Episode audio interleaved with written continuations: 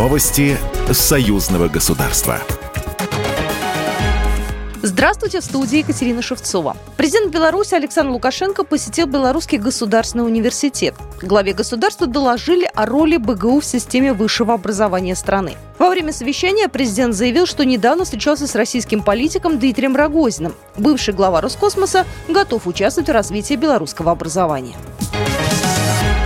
Внеочередное заседание Евразийского межправительственного совета прошло в Армении.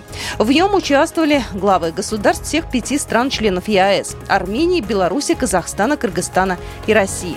Во время заседания было запланировано выступление каждого премьер-министра. Они представили стратегическое развитие ЕАЭС на ближайшие годы.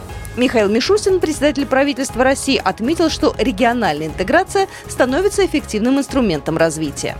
За время существования Союза взаимная торговля наших государств выросла практически на 90%. Совокупный валовый внутренний продукт увеличился более чем на 7%. Наращиваются и инвестиции в основной капитал. Уже сейчас необходимо заложить прочный фундамент а, для будущих совместных действий. Евразийский экономический союз должен стать самодостаточным макрорегионом.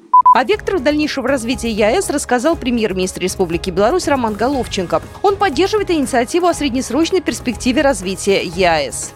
Основные выгоды от э, обеспечения четырех базовых свобод – это движение товаров, услуг, капитала, рабочей силы – мы уже получили. Союз отдал нам свой стартовый капитал и требует запуска и продвижения новых форматов экономического взаимодействия. Действительно, пока есть э, по некоторым направлениям отставание от намеченных сроков. Не буду их э, озвучивать, э, это хорошо известно. Белорусская сторона придерживается принципиальной позиции о том, что стратегия 2025 должна быть реализована в полном объеме. В ближайшие два дня премьер-министры стран Евразийского экономического союза планируют обсудить дальнейшее совершенствование правовых механизмов в рамках ЕАЭС, укрепление существующих форматов взаимодействия с другими странами и налаживание контактов с потенциальными партнерами.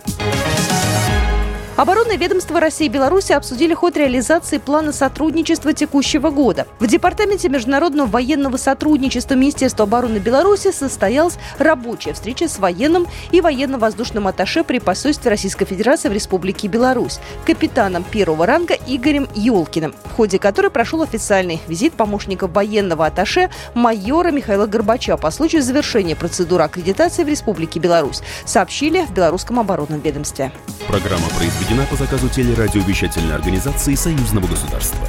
Новости Союзного государства.